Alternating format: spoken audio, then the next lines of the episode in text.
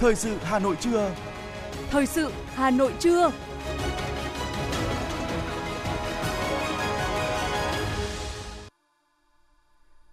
Phát thanh viên Vương Chuyên và Phương Nga xin được đồng hành cùng quý vị thính giả trong 30 phút của chương trình thời sự trưa nay, thứ tư ngày 23 tháng 11. Chương trình có những nội dung chính sau đây.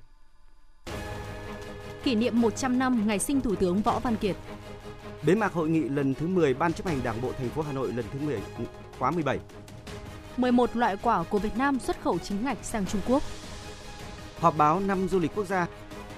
Phần tin thế giới có những thông tin Thổ Nhĩ Kỳ không kích căn cứ đồng minh người Kurd của Mỹ ở Syria. 37 người thiệt mạng trong vụ tai nạn giao thông thảm khốc ở Nigeria. Sau đây là nội dung chi tiết. Thưa quý vị, kỷ niệm 100 năm ngày sinh Thủ tướng Võ Văn Kiệt 23 tháng 11 năm 1922, 23 tháng 11 năm 2022, Đảng, Chính phủ, Nhà nước và nhân dân nhớ đến những đóng góp to lớn của đồng chí trong công cuộc đấu tranh giải phóng và thống nhất đất nước, cũng như xây dựng chủ nghĩa xã hội và góp phần mở ra buổi bình minh của thời kỳ đổi mới.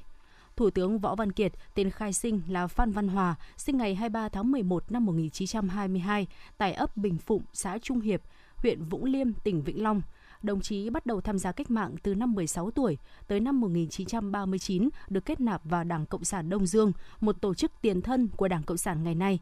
Kể từ đó, đồng chí trở thành một nhà cách mạng có nhiều đóng góp to lớn trong cuộc kháng chiến chống thực dân Pháp. Đặc biệt, khi bước sang cuộc kháng chiến chống Mỹ cứu nước, đồng chí lần lượt được giao phó những trọng trách hết sức quan trọng như bí thư khu ủy Sài Gòn, Gia Định và chính ủy quân khu 9 – ở những vai trò trên, đồng chí lần lượt tạo ra những dấu ấn chiến lược với cách mạng Sài Gòn, Gia Định và khu 9, đặc biệt là những dấu ấn trong cuộc tổng tiến công và nổi dậy Xuân Mậu Thân năm 1968 và trong công cuộc giữ đất, giữ dân, chống địch lấn chiếm lãnh thổ, chống phá hoại Hiệp định Paris năm 1973.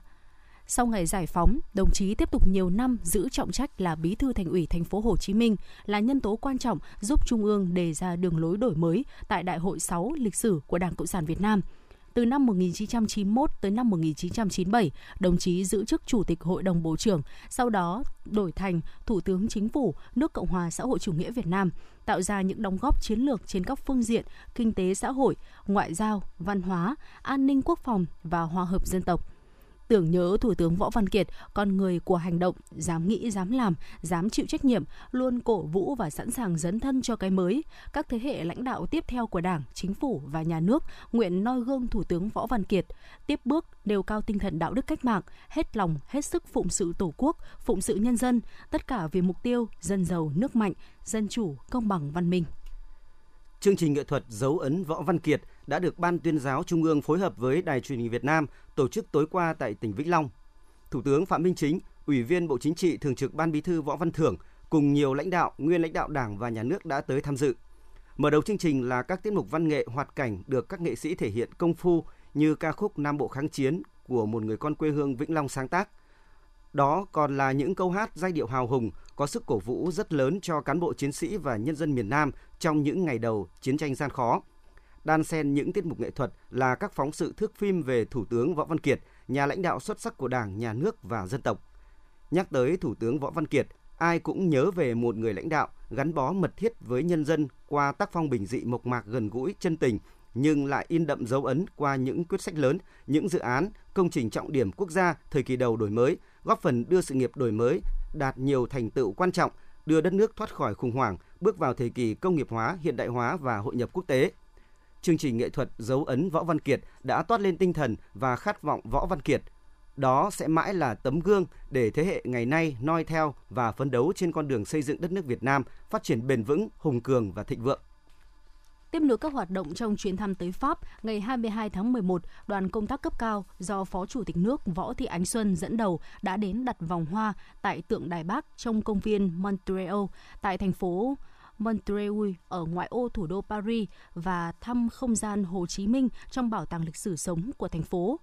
Tại công viên Montreal, đoàn công tác do Phó Chủ tịch nước Võ Thị Ánh Xuân dẫn đầu đã được ông Patrick Besac, thị trưởng thành phố Montreal, cùng nhiều lãnh đạo Đảng Cộng sản Pháp và Hội đồng thành phố Montreal tiếp đón trọng thị. Cảm kích trước sự đón tiếp nồng hậu và thân ái của chính quyền và nhân dân thành phố, Phó Chủ tịch nước Võ Thị Ánh Xuân cho biết, từ nhiều năm qua, thành phố montreal đã là một địa chỉ hết sức quen thuộc và gắn bó với người dân Việt Nam, bởi đây là nơi có tượng đài và không gian Hồ Chí Minh, lãnh tụ vĩ đại của nhân dân Việt Nam. Ngoài ra, thành phố cũng được người dân Việt Nam trân trọng vì các hợp tác hiệu quả trong nhiều năm với tỉnh Hải Dương thông qua khuôn khổ hợp tác giữa các địa phương hai nước. Phó Chủ tịch nước Võ Thị Ánh Xuân cùng đoàn công tác và bạn bè Pháp đã cùng đặt vòng hoa trước tượng đài bắc trong công viên Montreal và thăm không gian Hồ Chí Minh trong bảo tàng lịch sử sống của thành phố Montreal, nơi lưu lại rất nhiều những kỷ vật trong quãng thời gian Bác sinh sống và hoạt động cách mạng tại Pháp đầu thế kỷ 20.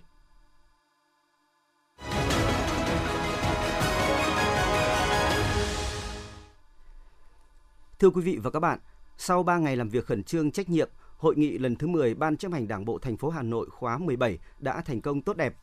Đồng chí Đinh Tiến Dũng, Ủy viên Bộ Chính trị, Bí thư Thành ủy Hà Nội đã phát biểu bế mạc hội nghị.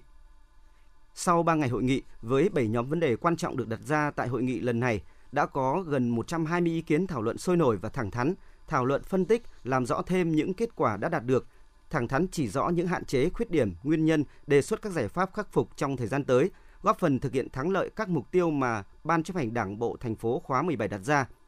Tinh thần thẳng thắn quyết liệt từ các ý kiến thảo luận đã được tổng hợp trong dự thảo nghị quyết trình hội nghị.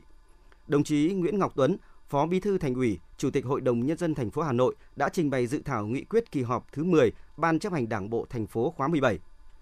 Phát biểu kết luận hội nghị, đồng chí Bí thư Thành ủy Đinh Tiến Dũng đã đề cập đến 7 nhóm vấn đề đã được thảo luận tại hội nghị lần này – về tình hình thực hiện kế hoạch phát triển kinh tế xã hội năm 2022, Bí thư Thành ủy đã khẳng định, dù phải đối mặt với nhiều khó khăn thách thức, song với tinh thần quyết liệt, đổi mới trong lãnh đạo chỉ đạo điều hành, tạo đột phá trên một số lĩnh vực, Hà Nội đã đạt được những kết quả tương đối toàn diện và tích cực. Trên cơ sở đó, tiếp tục khắc phục khó khăn, tháo gỡ vướng mắc, tập trung xử lý các vi phạm, Hà Nội tiếp tục thực hiện chủ đề công tác năm 2023 là kỷ cương trách nhiệm, hành động sáng tạo và phát triển – trong những vấn đề cần khắc phục và tháo gỡ được đồng chí Bí thư Thành ủy Đinh Tiến Dũng nhấn mạnh, tập trung vào các vấn đề chấn chỉnh thủ tục đầu tư, quy trình xem xét phê duyệt dự án, chuẩn bị đầu tư, triển khai các dự án đầu tư công. Đồng chí Bí thư Thành ủy đề nghị Ban cán sự Đảng, Ủy ban nhân dân thành phố tiếp thu tối đa ý kiến xác đáng để hoàn thiện đề án và trình Hội đồng nhân dân thành phố xem xét, thông qua theo quy định. Trong đó cần lưu ý ra soát kỹ, thống kê đầy đủ số lượng, hiện trạng các nhóm tài sản công, nhất là đối với nhóm tài sản quỹ nhà thuộc sở hữu nhà nước của thành phố giao cho các tổ chức đơn vị kinh doanh quản lý, khai thác. Quỹ đất 20-25% tại các dự án phát triển nhà ở phải bàn giao lại cho thành phố. Quỹ đất nhà tái định cư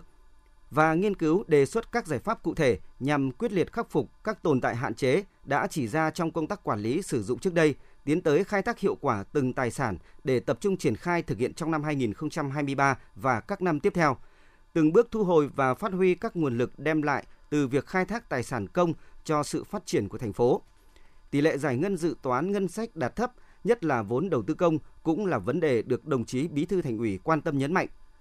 Lượng vốn kết dư ngân sách cho năm sau lớn chiếm 10,1% tổng dự toán chi ngân sách, làm giảm hiệu quả sử dụng ngân sách cho các mục tiêu phát triển kinh tế xã hội của thành phố. Đồng chí Bí thư Thành ủy đề nghị Ban cán sự Đảng, Ủy ban nhân dân thành phố cần phải thực hiện các kiến nghị của Kiểm toán nhà nước, đồng thời có giải pháp nâng cao năng lực quản lý điều hành các dự án xây dựng cơ bản, nâng cao năng lực giải ngân và thực hiện quyết toán các dự án theo quy định. Về nhiệm vụ điều chỉnh tổng thể quy hoạch chung xây dựng thủ đô Hà Nội đến năm 2030 và tầm nhìn đến năm 2050, đồng chí Bí thư Thành ủy nhấn mạnh cần lưu ý quan điểm phát triển thủ đô Hà Nội văn hiến, văn minh hiện đại và cần tính toán các điều kiện về hạ tầng nhằm đẩy mạnh liên kết vùng trong phát triển kinh tế xã hội của thủ đô. Theo đó, thủ đô Hà Nội trong tương lai sẽ phát triển hai thành phố trực thuộc thủ đô là thành phố Bắc Sông Hồng gồm Mê Linh, Sóc Sơn, Đông Anh, thành phố phía Tây Hà Nội gồm Hòa Lạc, Xuân Mai. Bên cạnh đó cần quan tâm phát triển các huyện phía Nam, tránh để hình thành các vùng trũng về phát triển của thành phố. Bế mạc hội nghị lần thứ 10 Ban chấp hành Đảng bộ thành phố khóa 17, đồng chí Bí thư Thành ủy Hà Nội nhấn mạnh yêu cầu nêu cao tinh thần trách nhiệm, tập trung cao độ, phấn đấu hoàn thành ở mức cao nhất các chỉ tiêu kinh tế xã hội năm 2022, tạo tiền đề cho năm 2023, góp phần quan trọng vào kết quả thực hiện các mục tiêu, chỉ tiêu, nhiệm vụ, giải pháp của cả nhiệm kỳ đã được xác định tại nghị quyết đại hội lần thứ 13 của Đảng và nghị quyết đại hội lần thứ 17 của Đảng bộ thành phố. Chúng tôi sẽ tiếp tục đưa tin về các nội dung này trong chương trình thời sự 19 giờ tối nay. Trong khuôn khổ kế hoạch hoạt động đối ngoại thành phố Hà Nội năm 2022 nhằm thúc đẩy mối quan hệ hữu nghị hợp tác với các nước đối tác truyền thống, đoàn đại biểu cấp cao thành phố Hà Nội do đồng chí Nguyễn Thị Tuyến, Ủy viên Trung ương Đảng, Phó Bí thư Thường trực Thành ủy Hà Nội làm trưởng đoàn đã thăm và làm việc tại Cuba, Italia và Đức từ ngày 19 tháng 11 đến ngày 2 tháng 12 năm 2022 tại cuộc hội đàm giữa đoàn đại biểu cấp cao thành phố Hà Nội và lãnh đạo thành ủy La Habana, Cuba ngày 21 vừa qua đã diễn ra trong không khí trang trọng, thân tình.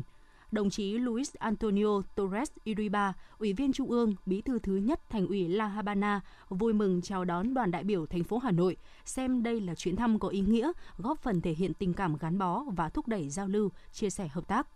Phát biểu tại cuộc hội đàm, Phó Bí thư Thường trực Nguyễn Thị Tuyến khẳng định Việt Nam nói chung và thành phố Hà Nội nói riêng hết sức coi trọng mối quan hệ hữu nghị truyền thống đặc biệt Việt Nam-Cuba. Đảng bộ, chính quyền và nhân dân thủ đô Hà Nội luôn trân trọng và cố gắng để không ngừng xây dựng và phát triển quan hệ hữu nghị, hợp tác cấp địa phương giữa hai thủ đô Hà Nội và La Habana lên tầm cao mới – qua trao đổi, hai lãnh đạo đều nhất trí về tầm quan trọng của công tác xây dựng Đảng, đối ngoại kênh Đảng và việc cần tăng cường giao lưu, trao đổi đoàn các cấp trong thời gian tới giữa hai thành ủy và các cơ quan Đảng của hai thủ đô để học hỏi, chia sẻ kinh nghiệm lẫn nhau, hướng tới mục tiêu xây dựng cơ sở Đảng ngày càng vững mạnh, hiệu lực hiệu quả.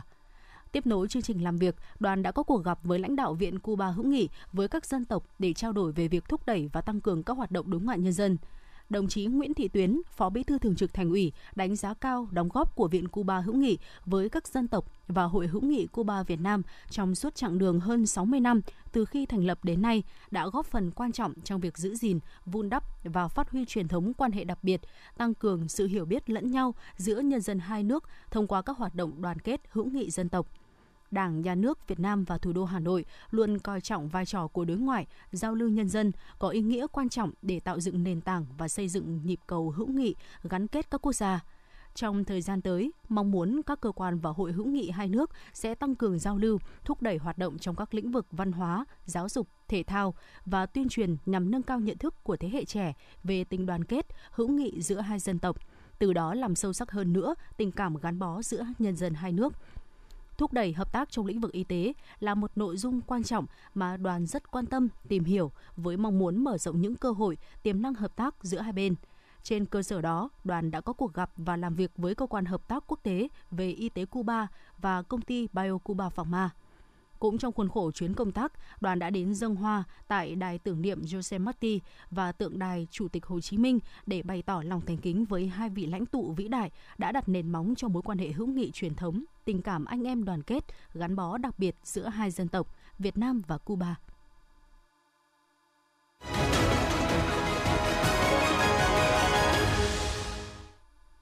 Tiếp tục với những thông tin đáng chú ý khác, Bộ Nông nghiệp và Phát triển Nông thôn cho biết – Bộ và Tổng cục Hải quan Trung Quốc đã ký nghị định thư về yêu cầu kiểm dịch thực vật đối với quả chuối tươi xuất khẩu từ Việt Nam sang Trung Quốc. Theo đó, nghị định thư sẽ có hiệu lực trong 5 năm. Theo Bộ Nông nghiệp và Phát triển Nông thôn, tất cả vùng trồng và cơ sở đóng gói chuối xuất khẩu sang Trung Quốc phải đăng ký với Bộ Nông nghiệp và Phát triển Nông thôn và được cả Bộ Nông nghiệp và Phát triển Nông thôn, Tổng cục Hải quan Trung Quốc phê duyệt. Thông tin đăng ký bao gồm tên, địa chỉ và mã số để khi phát hiện bất cứ sản phẩm nào không tuân thủ các yêu cầu của nghị định thư thì có thể truy xuất nguồn gốc một cách chính xác.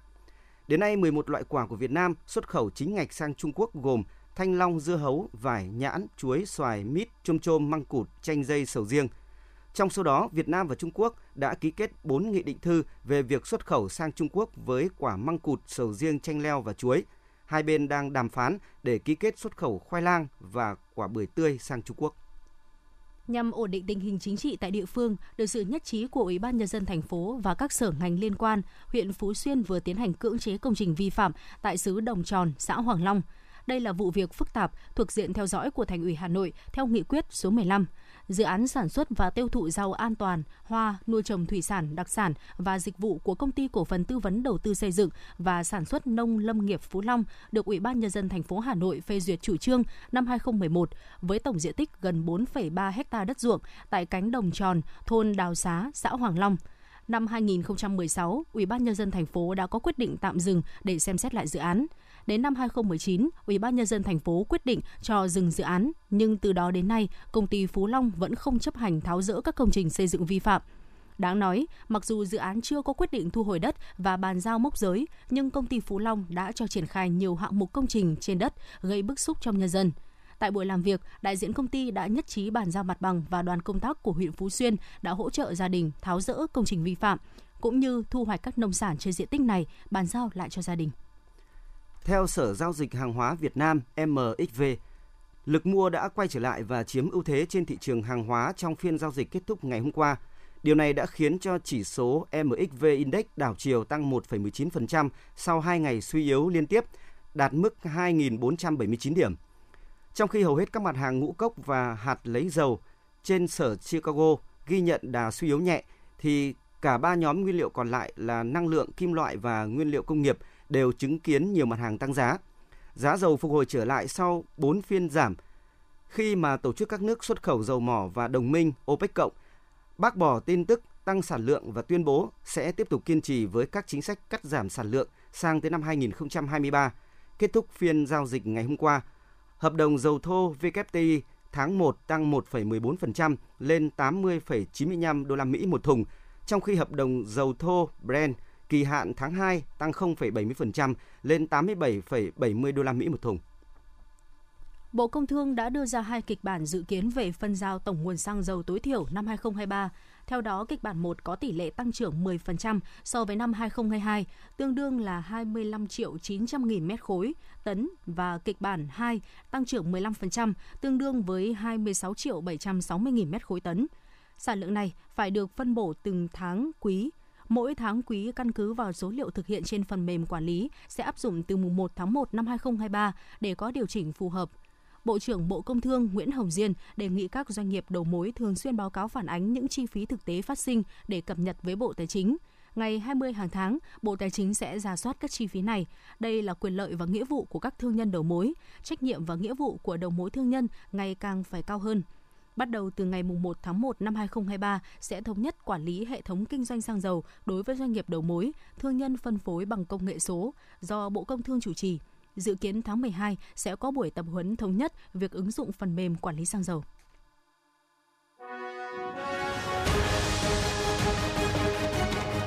Thời sự Hà Nội, nhanh, chính xác, tương tác cao.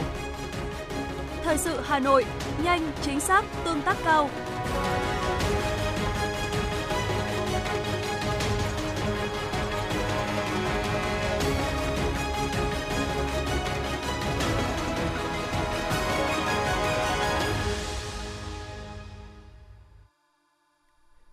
Thưa quý vị và các bạn, năm 2022 đánh dấu chặng đường 65 năm lịch sử vẻ vang của Hội Chữ thập đỏ thành phố Hà Nội. Đây là dịp để mỗi cán bộ hội viên, tình nguyện viên, thanh thiếu niên chữ thập đỏ thủ đô vinh dự tự hào ôn lại bề dày truyền thống 65 năm của hội, đồng thời là cơ hội để mỗi người làm công tác nhân đạo, thể hiện vai trò trách nhiệm của mình trong việc kế thừa và phát huy truyền thống nhân ái, đồng hành sát cánh với những hoàn cảnh khó khăn. Bài phản ánh sau đây của phóng viên Trần Hằng. Hội chữ thập đỏ thành phố Hà Nội được thành lập ngày 23 tháng 11 năm 1957, ra đời từ những năm đầu sau giải phóng thủ đô. Ban đầu gặp rất nhiều khó khăn, chỉ có hai phần hội, 40 hội viên, cán bộ thường trực, kinh phí trụ sở của hội đều dựa vào ngành y tế, hoạt động còn đơn điệu, chủ yếu tham gia vận động vệ sinh môi trường, phòng chống bệnh dịch, hỗ trợ người dân đi sơ tán trong chiến tranh, huấn luyện cứu thương và tham gia cứu thương. Trải qua gần 65 năm xây dựng và phát triển, với sự cố gắng phấn đấu nỗ lực của lớp lớp cán bộ, hội viên, tình nguyện viên, thanh thiếu niên chữ thập đỏ thủ đô đã vượt mọi khó khăn, thách thức, đạt nhiều thành tích xuất sắc. Nhiều chương trình, phong trào do hội tổ chức đã ghi dấu ấn sâu đậm trong cộng đồng, đưa công tác hội và phong trào chữ thập đỏ thủ đô ngày càng khởi sắc. Hình ảnh vai trò, vị thế của tổ chức hội được nâng lên một bước, nhận được sự ghi nhận của hội cấp trên, thành ủy, ủy ban nhân dân thành phố cũng như sự đón nhận, tin tưởng đến từ các đơn vị, doanh nghiệp, nhà hảo tâm và những người gặp hoàn cảnh khó khăn trong xã hội. Đến nay, toàn thành phố có gần 600 hội chữ thập đỏ xã phường thị trấn, trên 1.000 chi hội chữ thập đỏ trường học. Tổng số hội viên, tình nguyện viên, thanh thiếu niên chữ thập đỏ là trên 700.000 người. Ông Đào Ngọc Triệu, Chủ tịch Hội chữ thập đỏ thành phố Hà Nội cho biết. Đây là một cái ờ, cái nguồn động viên thể hiện cái sự ờ, quan tâm của các cấp hội, của nhân dân, của các doanh nghiệp, các nhà hảo tâm đối với công tác nhân đạo ờ, của thành phố Hà Nội. Thì chúng tôi cho rằng ờ, cái việc triển khai tổ chức để tham gia các hoạt động hỗ trợ là cái trách nhiệm của chúng tôi và xây dựng kế hoạch rất là cụ thể để đi gửi những cái món quà nhỏ bé của các hội viên tình nguyện viên của thành phố Hà Nội Phát huy vai trò nòng cốt trong công tác nhân đạo, các cấp hội chữ thập đỏ thành phố Hà Nội đã làm tốt vai trò tham mưu cho cấp ủy chính quyền về công tác nhân đạo tại địa phương. Các phong trào cuộc vận động do hội phát động đã thu hút cán bộ, hội viên, tình nguyện viên chữ thập đỏ, cơ quan, doanh nghiệp và các tầng lớp nhân dân tham gia. Các hoạt động phong trào được triển khai bài bản mang lại nhiều kết quả tích cực. Kết quả hoạt động của toàn hội năm sau luôn cao hơn năm trước. Chỉ tính riêng trong 9 tháng năm 2022, tổng trị giá công tác hội và phong trào chữ thập đỏ thành phố đạt trên 159 tỷ đồng, đã trợ giúp cho hàng nghìn hoàn cảnh khó khăn. Chị Vũ Thị Hải, huyện Phú Xuyên chia sẻ. Rất xúc động và à, cảm ơn mọi à, à, sự chung tay của chữ thập đỏ của thành phố rồi của huyện rồi của xã. Thế là tôi vui mừng lắm.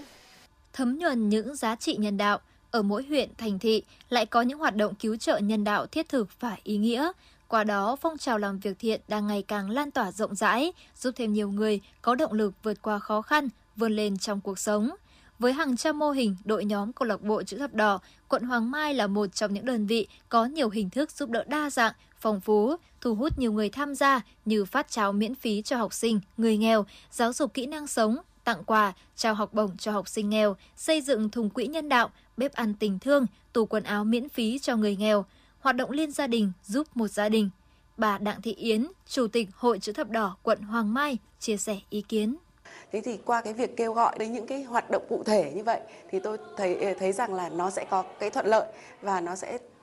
tạo điều kiện gắn bó giữa những nhà hảo tâm với hội. Và khi mà có, hội có cái việc gì ờ, thì ờ, kêu gọi thì là những nhà hảo tâm doanh nghiệp sẽ sẵn sàng ủng hộ cho hội. Và một cái việc nữa là đối với cơ sở hội chúng tôi là chúng tôi cũng có cái thường xuyên giả soát các cái hộ mà có khó khăn à, để à, à, khi mà nhà hảo tâm mà có đặt vấn đề thì là chúng tôi sẵn sàng cung cấp để giới thiệu à, những cái địa chỉ nhân đạo để nhà hảo tâm trực tiếp để trợ giúp Kỷ niệm ngày thành lập Hội chữ thập đỏ thành phố Hà Nội năm nay là dịp để mỗi cán bộ, hội viên, thanh thiếu niên, tình nguyện viên chữ thập đỏ tự hào ôn lại bề dày truyền thống 65 năm của hội, đồng thời là dịp để mỗi người làm công tác nhân đạo tiếp tục khẳng định vai trò, trách nhiệm trong xã hội, thực hiện sứ mệnh nhân đạo cao cả mà Đảng, Nhà nước đã giao phó. Thưa quý vị, tiếp tục với những thông tin đáng chú ý khác. Tối qua tại Trung tâm Triển lãm Văn hóa Nghệ thuật Việt Nam số 2 Hoa Lư đã diễn ra chương trình giao lưu nghệ thuật với chủ đề Hoa muôn sắc. Đây là một trong những điểm nhấn trong khuôn khổ triển lãm Tuần Văn hóa Du lịch Di sản xanh, nơi gặp gỡ con người và thiên nhiên nhân kỷ niệm Ngày Di sản Văn hóa Việt Nam 23 tháng 11 triển lãm tuần văn hóa du lịch di sản xanh, nơi gặp gỡ con người và thiên nhiên, giới thiệu quảng bá, tôn vinh những giá trị văn hóa của Việt Nam. Đặc biệt, các di sản thiên nhiên đã được UNESCO công nhận là di sản thiên nhiên thế giới với đồng bào cả nước và bè bạn quốc tế. Tham gia chương trình giao lưu nghệ thuật đặc sắc này có sự góp mặt của các nghệ sĩ, diễn viên, các nghệ nhân tới từ các vùng miền trên cả nước như Điện Biên, Hải Phòng, Ninh Bình, Thanh Hóa, Quảng Nam với các tiết mục nghệ thuật và trò diễn dân gian truyền thống đặc sắc, thể hiện bản sắc văn hóa của từng vùng miền. Nghệ thuật biểu diễn dân gian là những sản phẩm văn hóa do nhân dân sáng tạo ra, trở thành món ăn tinh thần có vị trí và vai trò quan trọng trong đời sống của người dân các dân tộc Việt Nam, là nhân tố tốt góp phần xây dựng nền văn hóa Việt Nam tiên tiến, đậm đà bản sắc dân tộc – có thể nói những năm qua, các di sản văn hóa, đặc biệt là di sản văn hóa phi vật thể được nhận diện giá trị, bảo tồn và phát huy đã góp phần không nhỏ vào việc giáo dục lịch sử, vun đắp truyền thống tốt đẹp của dân tộc. Chương trình đã mang đến những sắc màu văn hóa đặc sắc ngay tại thủ đô Hà Nội trong dịp kỷ niệm Ngày Di sản Văn hóa 23 tháng 11. Sáng nay tại Bộ Văn hóa, Thể thao và Du lịch đã diễn ra buổi họp báo giới thiệu năm du lịch quốc gia 2023 với chủ đề Bình Thuận Hội tụ xanh – Năm du lịch quốc gia 2023 tại Bình Thuận sẽ gồm một chuỗi các hoạt động sự kiện văn hóa thể thao du lịch với 208 hoạt động, trong đó có 13 hoạt động do Bộ Văn hóa Thể thao và Du lịch chủ trì tổ chức, 31 hoạt động do tỉnh Bình Thuận chủ trì tổ chức với quy mô liên tỉnh, quốc gia và quốc tế diễn ra trong suốt năm 2023. Cùng với đó là 164 sự kiện hoạt động văn hóa, thể thao và du lịch hưởng ứng năm du lịch quốc gia 2023 do 41 tỉnh, thành phố trực thuộc Trung ương tổ chức. Chúng tôi tin tưởng rằng qua sự kiện năm du lịch quốc gia 2023, Bình Thuận hội tụ xanh, những giá trị tiềm năng du lịch của Bình Thuận nói riêng và du lịch Việt Nam nói chung sẽ được hội tụ, phát huy và quảng bá hiệu quả, góp phần thực hiện mục tiêu hóa đưa du lịch trở thành ngành kinh tế mũi nhọn. Điểm nhấn của năm du lịch quốc gia là lễ công bố năm du lịch quốc gia 2023 Bình Thuận Hội tụ xanh gắn với lễ hội đếm ngược chào năm mới 2023 Lễ khai mạc năm du lịch quốc gia dự kiến được tổ chức vào tháng 3 năm 2023. Lễ trao giải chung kết cuộc thi Khát vọng Việt Nam dự kiến tổ chức vào tháng 9, lễ bế mạc và chào năm mới 2024. Thưa quý vị, cao tốc Nội Bài Lào Cai đã xuất hiện một vài điểm sạt lở, nhiều điểm bê tông vỡ vụn trơ lõi thép tràn xuống ven cao tốc, có nguy cơ mất an toàn giao thông trên tuyến. Theo Tổng công ty Đầu tư Phát triển Đường cao tốc Việt Nam VEC, sau những trận mưa kéo dài vừa qua, tại km 178, hàng trăm mét bờ ta luy đã bị sạt lở, hở hàm ếch. Nhiều tảng bê tông lớn trên dốc dựng đứng có diện tích hàng chục mét vuông, luôn trong tình trạng có thể sạt bất cứ lúc nào. Ngoài km 178, tuyến cao tốc Nội Bài Lào Cai cũng xuất hiện các điểm sạt lở khác, một số điểm thuộc phạm vi nền đường dự trữ của giai đoạn 2 dự án cao tốc Nội Bài Lào Cai có bề rộng hơn 10 mét nên không gây nhiều ảnh hưởng. Hiện nay, các biển cảnh báo đã được cắm tại các điểm có nguy cơ sạt trượt để các phương tiện tham gia giao thông nhận biết khi đi qua đây.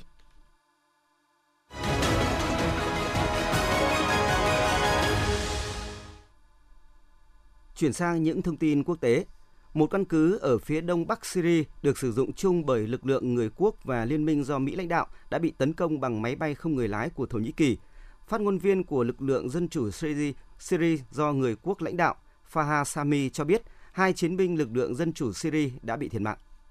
Cảnh sát giao thông Nigeria cho biết một vụ tai nạn thảm khốc đã xảy ra ở thành phố Maiduguri thuộc bang Borno, đông bắc nước này, khi hai xe buýt đâm trực diện vào nhau khiến 37 người thiệt mạng. Lực lượng an toàn đường bộ liên bang ở Borno cho biết sau vụ va chạm xảy ra dọc theo đường Maiduguri, Damaturu, hai xe buýt đã bốc cháy. Vụ tai nạn xảy ra do tài xế chạy quá tốc độ, trong khi hai chiếc xe buýt đang di chuyển ngược chiều, một trong số đó đã mất lái, chệch hướng và đâm vào chiếc còn lại. Ít nhất một người thiệt mạng và khoảng 30 người khác bị thương khi quả bom xe phát nổ bên trong khu tòa nhà của cảnh sát tại tỉnh Narathiwat, miền Nam Thái Lan. Cảnh sát đang ra soát hiện trường và lo ngại con số thương vong có thể sẽ tiếp tục tăng. Trong số các nạn nhân có cả cảnh sát và dân thường. Thống đốc tỉnh Narathiwat cho biết, một nghi phạm đã cho xe đỗ vào khu tòa nhà của cảnh sát rồi bỏ xe đi. Sau đó quả bom đã phát nổ tại nơi chiếc xe đỗ Hiện cảnh sát đang kiểm tra camera an ninh để xác định nghi phạm và điều tra động cơ gây ra vụ nổ.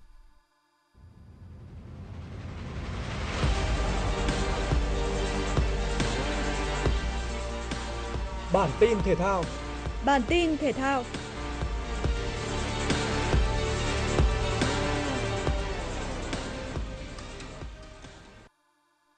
Ở ngày thi đấu thứ ba World Cup 2022, Argentina có cuộc đối đầu với Ả Rập Xê Út tại bảng C.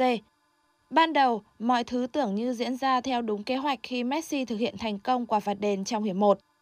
Thế trận áp đảo giúp đại diện Nam Mỹ có thêm 3 lần đưa bóng vào lưới Ả Rập Xê Út nhưng không được công nhận do lỗi việt vị. Không tận dụng được những cơ hội tạo ra, Argentina sau đó bị đại diện châu Á trừng phạt ở hiệp 2 các bàn thắng đến trong vòng 5 phút của Yaya Anseri và Sarem Andasari giúp Ả Rập Xê Út ngược dòng thắng Argentina 2-1 ngay trong ngày ra quân World Cup 2022. Tại bảng D, Pháp nhập cuộc không tốt ở trận đấu với Australia nên đã bị đối thủ ghi bàn mở tỷ số ngay ở phút thứ 9. Tuy nhiên, với đẳng cấp của nhà đương kim vô địch, Pháp đã có màn lội ngược dòng ngoạn mục. Adrien Rabiot ghi bàn gỡ hòa ở phút 27, sau đó anh kiến tạo cho Oliver Giroud nâng tỷ số lên 2-1 trước khi hiệp một khép lại. Trong hiệp 2, Mbappe đã ghi bàn nâng tỷ số lên 3-1 ở phút 68. Đến phút thứ 71, tiền đạo này đã kiến tạo cho Oliver Giroud hoàn tất cú đúp để giành chiến thắng chung cuộc với tỷ số 4-1. Dự báo thời tiết khu vực trung tâm thành phố Hà Nội vào ngày 23 tháng 11, thời tiết chiều không mưa, đêm có lúc có mưa rào, nhiệt độ từ 25 tới 28 độ C.